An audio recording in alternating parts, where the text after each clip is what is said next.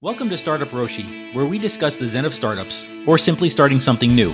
Every day we'll look at a different Zen story or saying and see how it applies to you, your startup, or your life in general.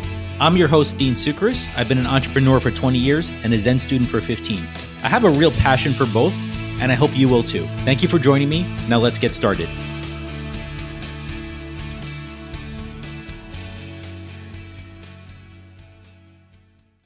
Today, we're going to do something a little bit different and a little bit special. We're going to look at not just one koan, but two. The reason why I decided to do this is because these two koans are very similar, as we'll see. The two koans get to the heart of how we experience our world. They ask the same question, but get different answers. And we'll talk about that and how it affects your business. So let's get started. Daibai asked Baso, What is Buddha? Baso said, The mind is Buddha. That's the first koan. The second one, a monk asked Ummon, What is Buddha? Ummon said, Dried dung. So, as we can see here, we have two students asking a master, What is Buddha? One says the mind is Buddha, the other one said dried dung is Buddha. So the question is, what is Buddha? You don't have to be a Buddhist to answer this. You can be very literal and say Buddha was the founder of Buddhism who lived about 2,500 years ago. Or you can say Buddha is a state of mind, Buddha is a set of teachings, Buddha is me, Buddha is spirit. There's no right or wrong answer. There's just an answer to a question. In this case, the question is, what is Buddha? So, as we can see, these two masters have given very, very different answers. One said the mind, one said dried dung. How can that be? Well, one of the things is, I'm sure as you've experienced being in business, the answer you get depends on who you ask. People have all sorts of different opinions. And if you've asked people, what do you think about my business? What do you think about my website? What do you think about my product? If you've asked 10 people, you've gotten 10 different answers. The thing that you have to do is understand that people will give you different answers. I remember when I was raising money for one of my startups, I spoke to advisors, I spoke to VCs, I spoke to consultants, I spoke to industry experts. I even spoke to family and friends and I said, This is what I want to do. What do you think? Well, do you think they all had the same idea? Do you think they all had the same answer? Absolutely not. Different answers, different opinions. I respect them all. I appreciated all of them. Of course, you don't agree with them all. But then the question becomes who do you agree with and why? Is it because of your ego? Somebody said that they don't like my startup, so I'm going to ignore them. You need that critical feedback. Now, of course, you could just get haters, people who hate your idea just because they want to hate. That's not very helpful. But at the same time, you have to look at your own motivation. Why don't you like what somebody's telling you?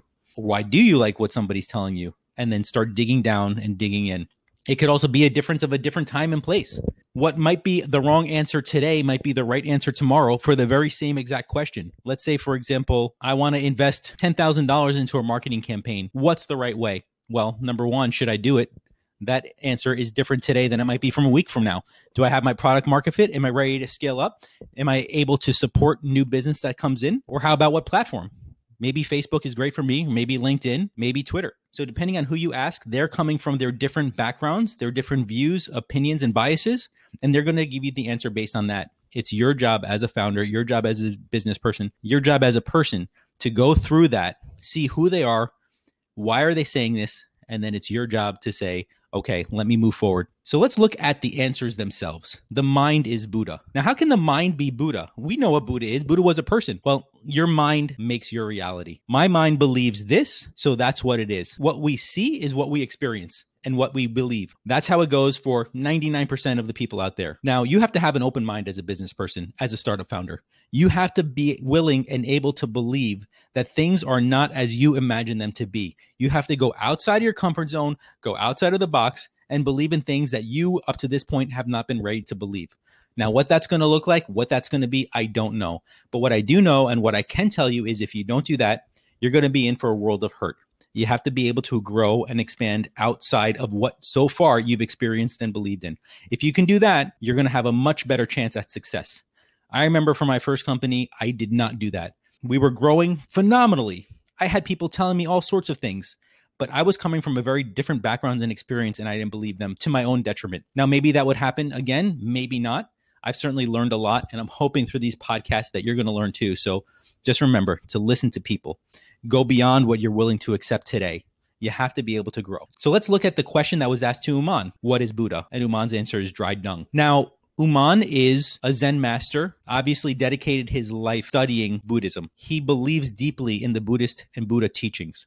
And yet here he says Buddha is dried dung. Now, in a lot of other uh, religions around the world, this would be heresy. Ummon could get in real deep trouble for saying something like this, but not in Zen. Zen doesn't have hard and fast rules and believing in one thing and one thing only. Ummon is trying to teach here that don't get caught up in this light, love idea of Zen or Buddhism or life. Life is not just pretty flowers. Life is dirty. Life is dangerous. Life is life. We all have different experiences. Dry dung. It's not pretty. It's nothing you want to do anything with. But here he is saying Buddha is dry dung. Don't turn away from what life is. Life is beautiful and then life is not beautiful, and that's life. So we can see here the two very different answers of the mind is Buddha and Buddha is dried dung. The mind makes what we believe, just accept it as it is and keep moving forward. So taking this to the next level, if the question was, What is Buddha? Let's ask, What is a startup? What is your startup? Those are going to be two very different questions in your mind. What is your product? What's your monetization plan? If you ask a bunch of people these questions, even if you ask yourself these questions, different times of the same day, you're probably going to have a different answer. So don't get too caught up into one right answer that will solve all your problems because there isn't one right answer. It doesn't matter. Your viewpoint, your opinions, they're going to change. So what do you do? Well, you do your work. You get out there, you start, you launch, you learn, you ask questions. That's your job. Get started. Then you're on your way. If you have any questions, suggestions, or thoughts, send me an email at dean at startuproshi.com. I really want to hear from you. Or connect with me on social media on Facebook, Instagram, or Twitter at Startup Roshi. If you enjoyed today's podcast, please subscribe on your favorite platform and leave a review. It helps other people find us and really makes a difference. Until next time, keep digging down in order to build up. Thanks.